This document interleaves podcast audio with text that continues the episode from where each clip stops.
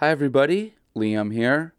So, a few weeks ago, I was getting ready to give a presentation about Emeryville history when a guy came up to me before the event and handed me a big envelope with my name on it. We talked for a minute, but I had to start the show, so I threw the envelope in my bag and forgot about it for a few days.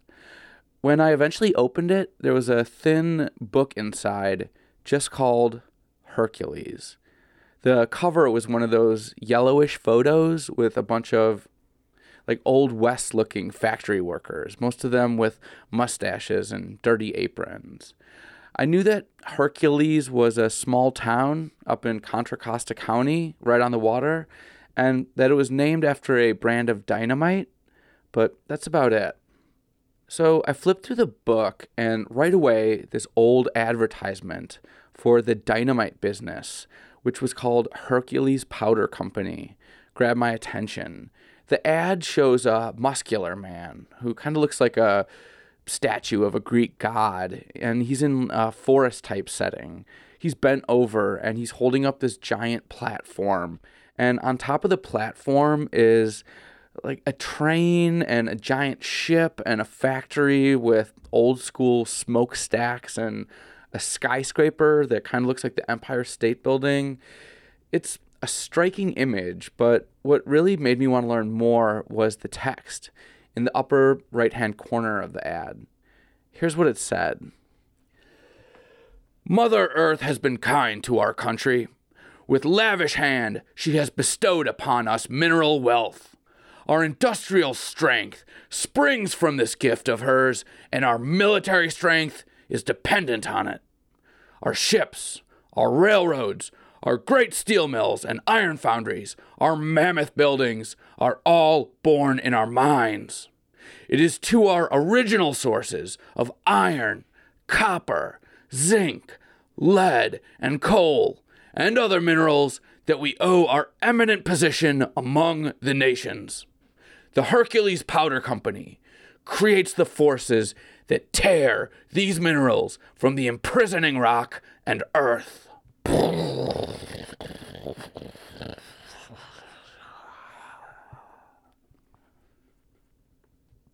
Yeah, I'd uh, never really thought that much about explosives before, but the world we live in now, it simply wouldn't exist without them. For centuries, the only explosives had been this kind of primitive stuff called black powder. But then in the mid 1800s, right around the time California was becoming a state, this technology evolved rapidly. The new power of nitroglycerin and later dynamite enabled mining and railroads and a total reshaping of this California landscape. And of course, these explosives were used in weapons too, not just here, but all around the world. We talk about the tech boom now, but explosives manufacturing was a huge part of the Bay Area's very first technology boom, quite literally. And that's what we're going to be talking about today. The guy who gave me that Hercules book was its co author. His name is Steve Lawton. And on the morning after Independence Day, I went up to Hercules to record the interview you're about to hear. We had the conversation in Steve's backyard, so you'll hear some birds and other noises in the background. Hope you don't mind. But I really wanted to talk there because Steve's yard was part of the grounds where Hercules Dynamite was produced for many, many decades. This is East Bay Yesterday Q&A. I'm Liam O'Donoghue. Here we go.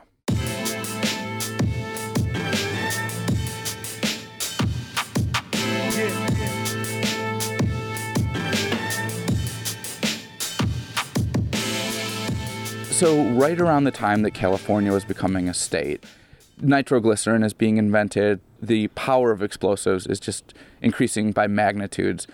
Can you talk a little bit about how the explosion of this technology facilitated the expansion and rapid development of California as a state and the Bay Area as well? The first dynamite manufacturing plant, they're called works, the first dynamite works in the world was in the Bay Area.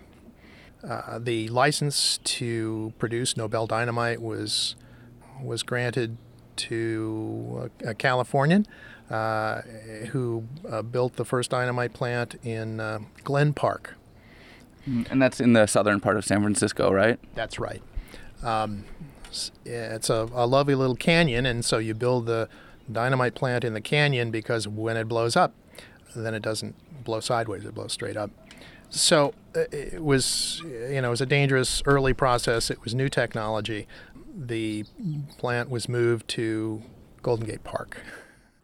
Those plants um, exploded a couple of times, and so the city fathers, after I think, about, I'm guessing the neighbors weren't too happy about that. Well, they didn't have too many neighbors, but this the uh, was described as the city fathers uh, in, encouraged them to, to find another location, and so uh, they they moved to the East Bay, and that's a the, an early example of how the East Bay is the workshop or the shed, and the uh, San Francisco is the counting house or the head. Well, the people that owned everything and the people that counted all the money were there in San Francisco. East Bay had the workers. East Bay had the resources. East Bay had the transportation. East Bay had the railroads. So the real work got done in Contra Costa, and it was all owned and controlled from San Francisco. The explosives plants were some of the first plants that were located along the Carquinez Strait, which through the late 19th, early 20th century, well into the 20th century, became the industrial belt of the Bay Area. Can you talk a little bit about the role that explosives played in the mining industry, the gold mining industry, and uh, in the development of the Transcontinental Railroad? The Great American Expansion west was occurring at a, exactly the time that high explosives were were being discovered and invented and perfected as, as tools. And so it was obvious that the big market, one of the big markets for this new technology, this new chemical, uh, would, would be the West, would be California. Uh, so the, the story goes that uh, Central Pacific had a, essentially a contract to drill through the Sierras and lay a railroad at a certain rate of speed. They hit the granite at the top of the hill, and it wasn't going so well. They were not going to make it that, that winter. Uh, so uh, let's take a look at uh, some advanced technology here, and, and, that meant drilling a hole through the top of the, the tunnel and pouring nitroglycerin down. Uh, so that was the first real industrial use. There may have been others, but it's a notable industrial use, and the, the Transcontinental Railroad, the Central Pacific, could not have been built in the time that it was without the assistance of nitroglycerin, uh, which is the key element in dynamite. Um, blasting through the granite at the top of tunnel number six. And this is a place that you can still visit today. You can walk through this tunnel uh, that linked the the east and the west of the United States together and see where where that work was done. You could put your hands on it today. It's amazing. Yeah, and it's also amazing what an impact the decision to locate the terminus of the Transcontinental Road in Oakland had on the surrounding area. It just changed the East Bay overnight. Having the Transcontinental Railroad here industry just exploded all around that um, because it became just a, hub of global capital, shipping things in, shipping things out, and uh, really facilitated the population boom in the Bay at the time and the uh, global importance of the Bay Area as a, as a region. It, it's a lot of fun to cast yourself back to the days of California before the railroad uh, this was a very difficult place to reach. It was almost like an outpost on another planet. Right. This is long before the uh, Panama Canal, so people had to take a ship from the East Coast all the way around the tip of South America. And some of these voyages took three, four months, right? That's right. It was a wild place and uh, you know sort of loosely connected even after statehood loosely connected to the United States in uh, 1862 the commander of the port of San Francisco wrote a wrote a note, a telegram, I guess, back to the the Treasury of the United States and said, uh, if you don't continue to send black powder to California, we are going to stop sending gold to the United States of America. And that illustrates the importance of black powder explosives to the the outpost, the expedition, the the the project that was to be California. And I know one of the reasons why the government wanted that gold so bad was to finance the Civil War, right? They wanted the gold to finance the Civil War, and they wanted the black powder to, to finance the Civil War. Now, at the time, there was a shortage of black powder. And the sort of the American history of black powder is completely connected to the DuPont family, uh, French Revolution. DuPonts decide on uh, in 1800 that uh, being uh, a wealthy industrialist in France was not the thing to be, and so came to America. And uh, essentially, over a period of time, the DuPont family and other families uh, monopolized the production of explosives. Explosives are a special kind of substance because they are of national significance. They are the substance that allowed, unfortunately, the West to be won. It's the substance that allowed King Leopold to perform genocide in the Congo. This was happening in the 1870s. This is happening around the world. And so, really, Western civilization, uh, Western countries, Western men were in the process, active in the process of dominating the world, and this is the substance they used to do it with. Mm. So it was tremendously important globally as a strategic material, frankly, for national domination. It's interesting that you put it in those terms regarding explosives as a key component of colonization because the colonists aren't uh, colonizers aren't only using the black powder and the explosives for the military technology, you know, bullets, weapons, etc., but also then to extract the resources of these lands that they're conquering and people that they're subjugating. Um, so you're the co-author with Jennifer Posdell of this book about the history of Hercules. And you and Jennifer collected some amazing images that are in this volume that I want to describe what we're looking at here for the listeners. And then after I kind of describe it, I'd love for you to sort of translate what these images mean. Mm-hmm. On this page here, in the in the top ad, this vintage ad for uh, Giant powder, which is a, a, brand of dynamite, we see a very large man, uh, very well built, in a uh, skimpy loincloth, and he is shaking the hand of a miner.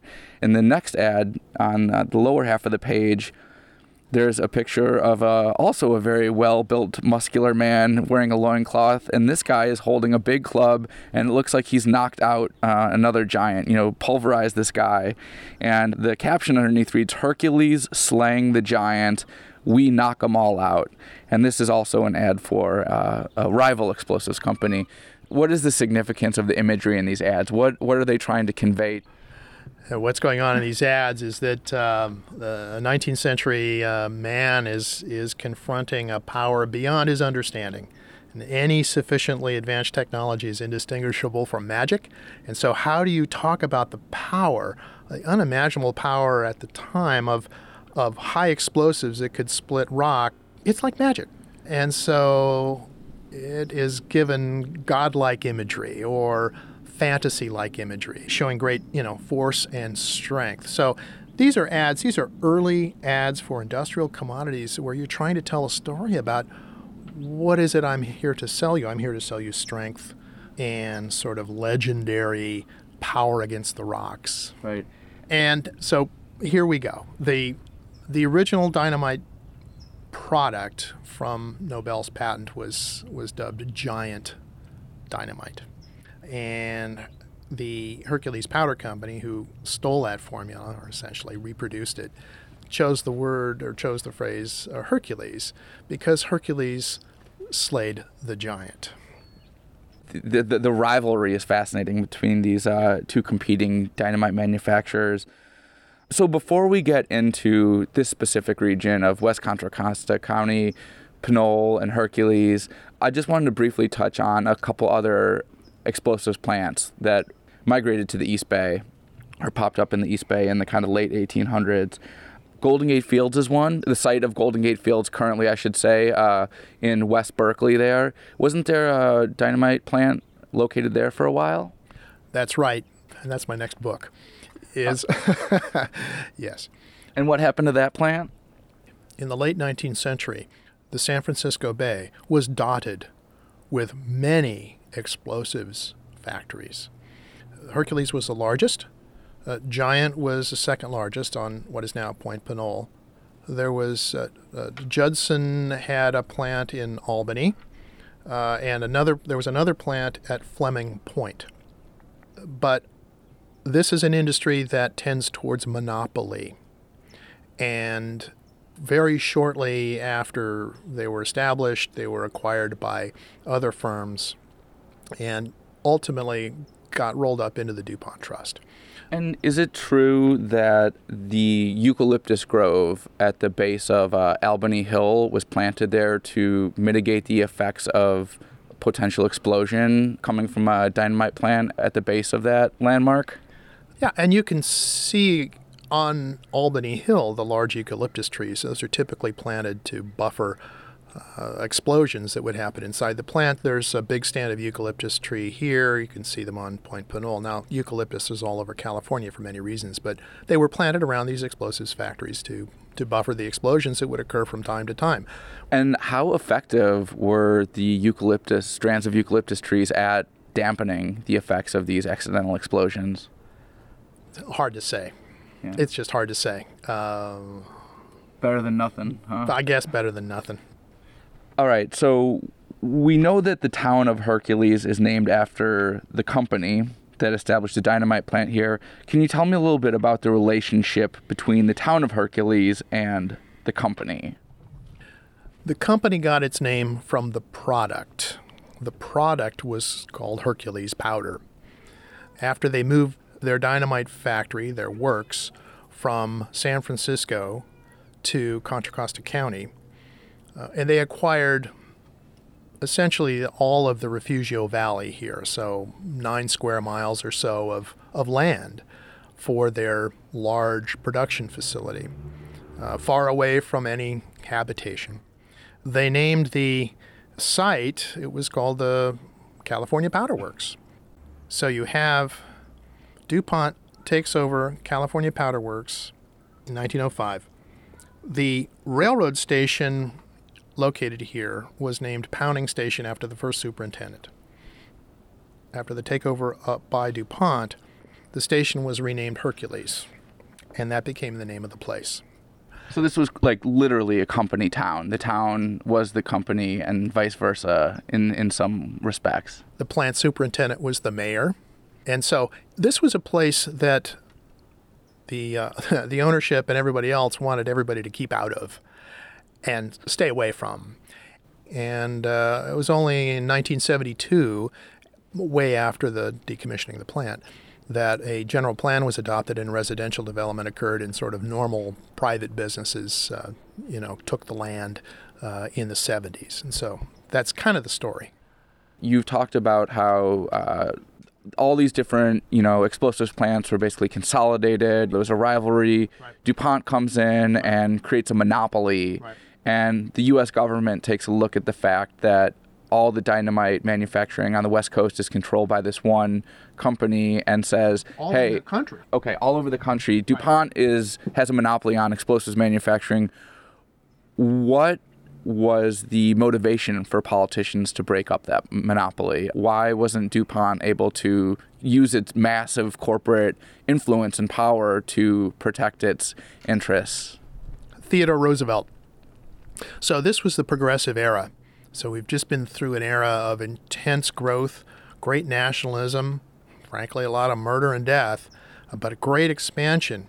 But also at the same time, the same kind of forces that we see today towards concentration, restraint of trade, monopoly, were, were causing a revolt. And so you have the Sherman Antitrust Act passed in 1890. One of its first uses was against the what was called the Powder Trust. And so the Department of Justice filed a, a suit in 1907 and actually was finished off in 1913. A, a, final settlement occurred. And that's where the industry was essentially reorganized into um, three or four sort of major companies, major players. Assets were re- forcibly redistributed. And so this is a, an action that is uh, uh, kind of unimaginable today, where the government would come in, seize a company, and then redistribute the assets to, to a different set of ownerships. Well, one of the lessons that public policy people learn from that experience is that the succeeding companies were all the same people. All of the boards of directors were the same guys.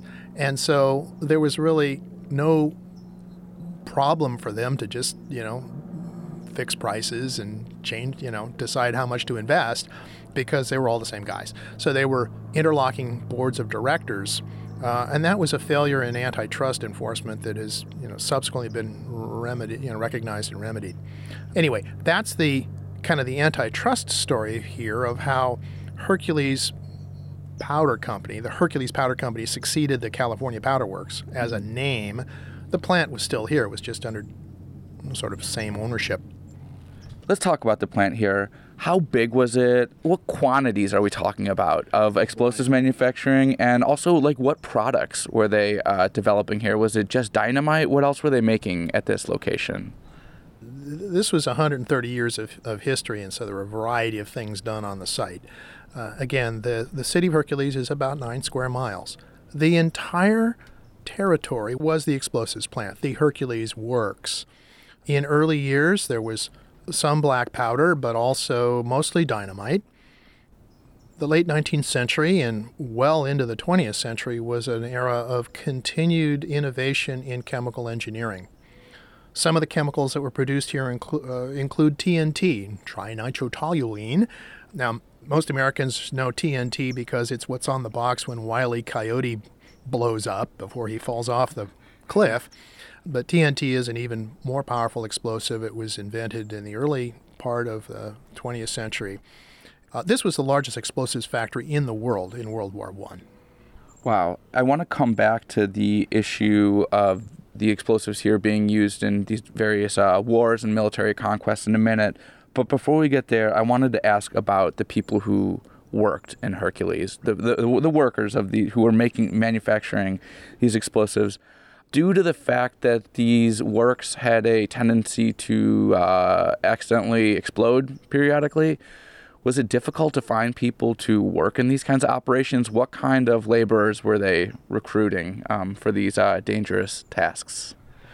Chemical manufacturing is not a particularly labor intensive operation.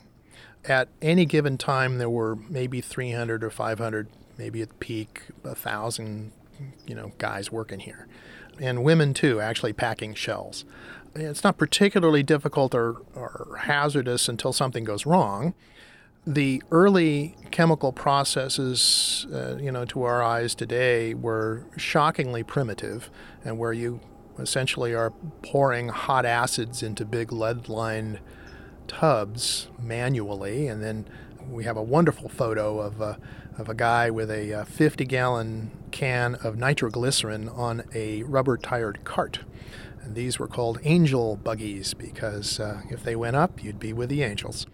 Uh, the number and size of explosions, you know, explosions and fires, um, uh, Jennifer actually tracked that. We actually looked at newspaper accounts and actually figured out how many were there and how many how many injuries and deaths were there.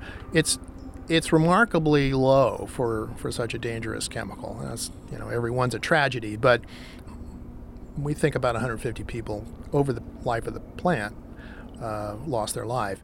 There's a there's a quote from a foreman uh, from the late uh, late 19th century that whenever an explosion occurred, that he would have no problem recruiting men to fill those empty spaces. Another important chapter, of course, is the role of the Chinese. The Chinese, uh, essentially large labor force here for the Transcontinental Railroad, after the railroad was done, Chinese could only work in laundries, restaurants, mines, and explosives plants. So that was an important, important source uh, of, of labor. And the old newspaper articles about explosions that you would read about the number of, of white people killed, and they would name them, and then there would be some number of Asians that had gone to meet the celestial gods. Well, speaking of those explosions, there's a description in the book that I think does a good job at conveying the scale of how powerful these blasts were. One uh, caption talks about how a 1907 explosion at the Pinole plant caused a stampede of cannery workers all the way over in San Francisco, you know, which is about what 30 miles or so from here, because they thought that the rumbling ground that was caused by this explosion was an earthquake. And this is one year after the, you know, great quake of 1906. They thought they were witnessing another massive earthquake, but it was really a dynamite explosion all the way over here in West Contra Costa County. I mean, that's just astonishing to uh, think about the power, you know, released by uh, know, these chemicals when they were mishandled. Frequently, Hercules is confused with Port Chicago because of that massive explosion. So it it's not. I mean, Port, Port Chicago was the loading of munitions onto a ship. This was an actual manufacturing site.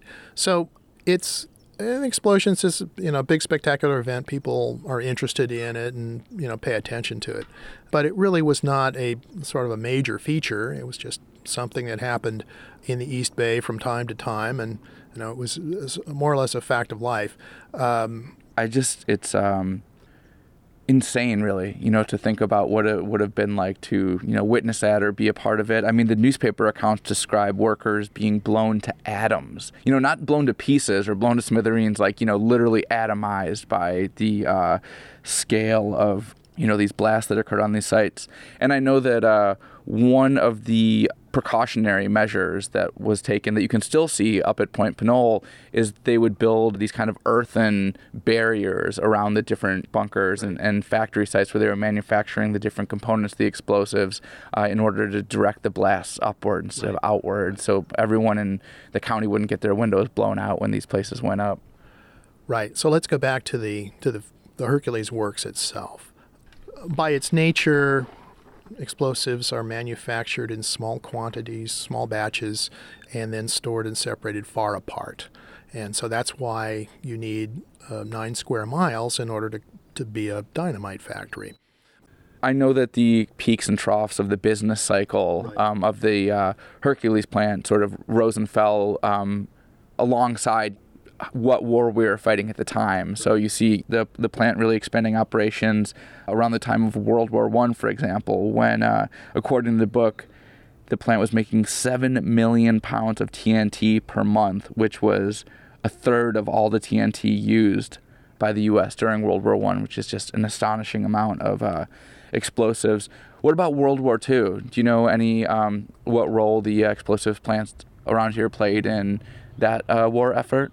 The Hercules plant in World War II uh, produced TNT and dynamite and other other chemicals, explosive chemicals for uh, manufacture by others into music, munitions.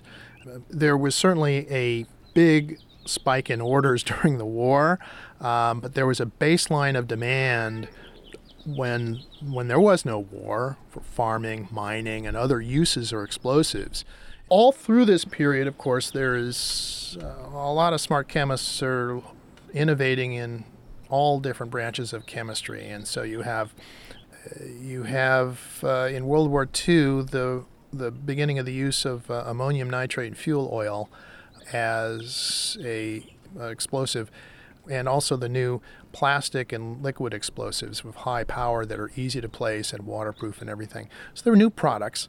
Um, well, ammonium nitrate fuel oil, pour it down a hole, you'll get the same uh, explosive effect as uh, dynamite that costs 10 times as much. Suddenly, dynamite is no longer for everything. For specialized uses, uh, it, it's still produced and still used uh, for rock and particular special uses. But there, after a, a burst of activity after World War II, the demand for dynamite and the kinds of things that this plant produced fell off. And it was um, uh, really the beginning of a long decline that, that led all the way to the closure of the plant in the 70s. Can you take me through sort of what's been happening in the town since then? What did that decline look like, and then what's the post Hercules company era of the town of Hercules look right. like in general? Right.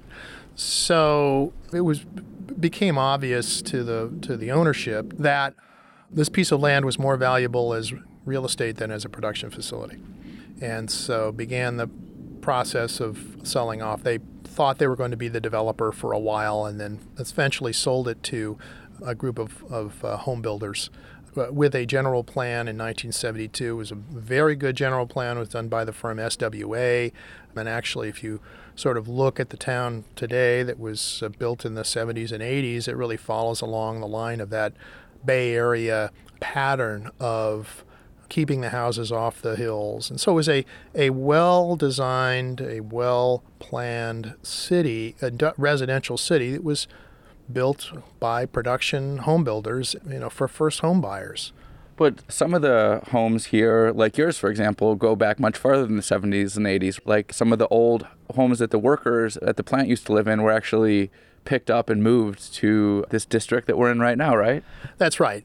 There were about 200 homes in the company town in, at the turn of the century, and in the, uh, the 70s during the suburbanization period, uh, a group of activists took action to uh, rescue and save some of the some of the homes, and so 20 were saved, and placed on, restored, placed on the National Register of Historic Places.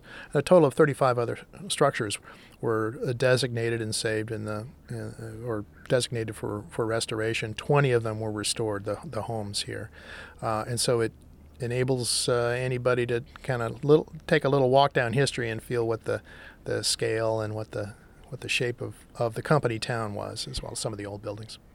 What would you say is the legacy of the dynamite and explosives manufacturing industry on uh, this part of the East Bay? Each day we live in a world that is made possible, a modern world that's made possible by uh, some chemicals that nobody handles and nobody really talks about too much anymore. we're at a, a point in the Bay Area where technology is king, and people in the technology business talk about the technology stacks, right? So the application is at the top, and then you've got the operating system, and then you've got the hardware. Well, if you go all the way to the bottom of the stack, where did those materials come from? They came out of the earth. They could not have been taken out of the earth without the power of, of these chemicals yeah, I think that's really important for people to remember that these iPhones aren't being manufactured up in the cloud somewhere. They're they're getting ripped out of the, the bowels of the earth, and that also something to think about is that some of the metals going into uh, these technologies that we take for granted now are uh, running out and are somewhat rare. So that's right. That is another topic. So one more thing. Yeah. Um, uh, the you know it's it's uh, exciting and kind of obvious to talk about explosions and you know, manufacturing and all of that. But the Panama Canal. Uh, think about the ships that come into the Oakland Harbor. Okay, those many of those come through, you know, th- through the canal, are certainly part of the worldwide commerce. Suez Canal, Hoover Dam, all of the infrastructure. When we talk about infrastructure, so it's all about moving material. And today, it's a it's a common thing. It's unremarked on that we're going to grab a grab a mountain and turn it to our will. Well, this is how this is how it's done. You know, another thing I'm curious about is we've discussed about how the town of Hercules adopted the name Hercules from the company. I'm wondering, do you know if there's any other examples of that in the Bay Area or the East Bay where a town is named after a company? I'm I'm just curious about that because I feel like it's something we're seeing more and more now, where um, for example, the San Francisco Chronicle's architecture critic, uh, John King, just wrote an article mm-hmm. called Goodbye San Francisco, Hello Brandopolis. And he's talking about how corporate names are kind of taking over all these landmarks, like the you know former site of the Transbay Terminal is now the Salesforce Transit Center. The new area around the uh, Warriors arena is going to be called Thrive City. Uh, we've got you know Oracle Park, et cetera, et cetera. Um, corporate brand names are really coming to dominate right. urban landscapes, and uh, Hercules just seems like a really early example of this. Well, you know, here you have it. The company owned the town. The company owned all of the houses in the town and rented them out to the workers. And so it was really pretty simple. This place was called Hercules, and no one lived here. And then when they did live here, it was the company that was setting up the kind of recreational yeah. facilities and the different, you know, softball teams and Cub Scout leagues and all these right. different things. They right. kind of uh, not only ran the uh, government and the infrastructure, but also kind of all these different levels of, you know, civic life as well. That is a very interesting thread. The Hercules Company did provide a, a range of social and other activities for the town uh, a clubhouse was established in 1898. Actually, the workers put together the money to do it, and the superintendent matched the funds to build a clubhouse. Uh, there's a, a, bowling alley. There were fights. There were readings. There were all kinds of. There's a bar. There's all kinds of after work, uh, because the the managers knew that if you have workers with nothing to do after work, then you got trouble. Um, the little town at the time, little town of Pinole, is a short walk away. It's a kind of a half a mile away. I mean, all the bars, the grocery stores, the churches, the uh, whorehouses, the bars, and the stores were in were in Pinole. So there was a deliberate uh, deliberate plan and deliberate work done to create a community here uh, because it was uh, remote, a little remote from, from San Francisco and Oakland. I've actually spoken to folks that have that lived here or had parents that lived here at the time, and it was a, a kind of a little world unto itself and a very family oriented. Um, lots of fun to, to be had, and the, you know, the kids had a blast. Yeah, yeah, definitely. So, I mean, you know, depending on what angle you want to look at this uh, corporate benevolence from, you could see this as basically uh, effective management in terms of kind of stabilizing the workforce and kind of keeping people happy. Or if you want to maybe be a little bit more uh, critical about it, it was an effective way of basically pacifying the workers, right? Well, I, you know, I you see these these patterns keep coming back in the same system. Okay, so what's the uh, today we have uh, Facebook uh, making meals every day for thirty thousand servings.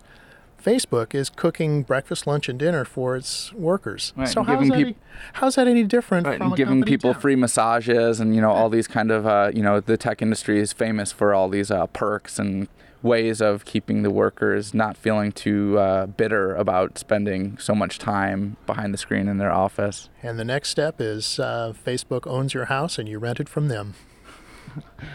oh boy, hope we don't get there uh, too soon.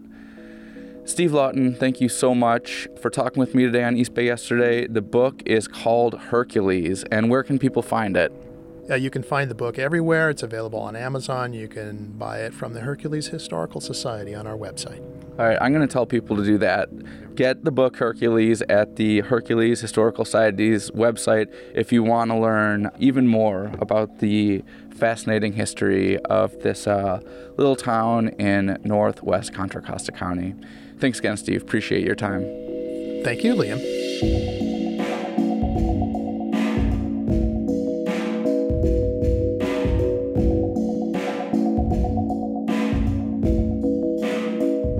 Thank you so much for listening to this episode of East Bay Yesterday Q&A. I've been your host, Liam O'Donoghue. As you might have noticed, I've been putting out a lot more episodes lately. That's because I've been able to focus more on the podcast thanks to my Patreon supporters. If you want to keep hearing more East Bay Yesterday, go to my website, hit the donate link, and show your love with $3 a month or $5 a month or whatever you can afford to give. A little bit goes a long way, and I get really, really excited every single time I get a new patron. Okay, you can subscribe to East Bay Yesterday on Spotify and pretty much all the major podcast apps. And you know what? A lot of those little podcast apps have is a share button. So if you like this episode, send it along to some of your friends or, you know, just tell them in person. That works too. Uh, it'd be awesome. Uh, the original music that you heard in this episode came from local producer Justin Lee. Thank you, Justin, for the beats. And the theme song music came from Anatech. Thanks again for listening. I'll be back very soon with more episodes of East Bay Yesterday.